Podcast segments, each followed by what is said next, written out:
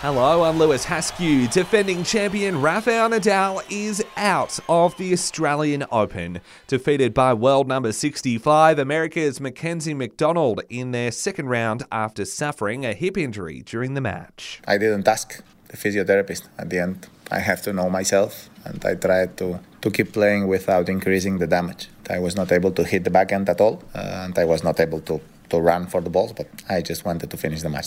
Other winners in the men's draw overnight include Stefanos Tsitsipas, Daniil Medvedev and Aussie Thanasi Kokkinakis, the latter setting up a next-round clash with Andy Murray.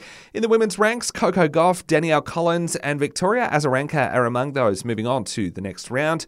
All up on day three, four Aussies fell. John Millman, Jason Kubler, Rinky Hijikata and Olivia Gadecki losing their respective matches.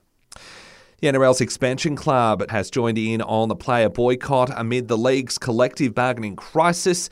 Dolphins forward Kenny Bromwich hoping there's a resolution before their debut game. Pretty frustrating. I think that's why we've sort of gotten to the point that it's at. So I think, we're all just trying to stick together and work through that and cooperate as good as we can with the NRL to get that done. To the Big Bash, the Scorchers have knocked the Sydney Sixers off the top of the ladder after a 7-wicket win over Hobart last night. Tonight, Sydney Thunder face the Melbourne Renegades at Manuka Oval. And in basketball, the Southeast Melbourne Phoenix took down the Tasmanian Jack Jumpers 86-75 in the NBL last night. In the WNBL, it was a 5-point win for the Southside Flyers over the Sydney Flames.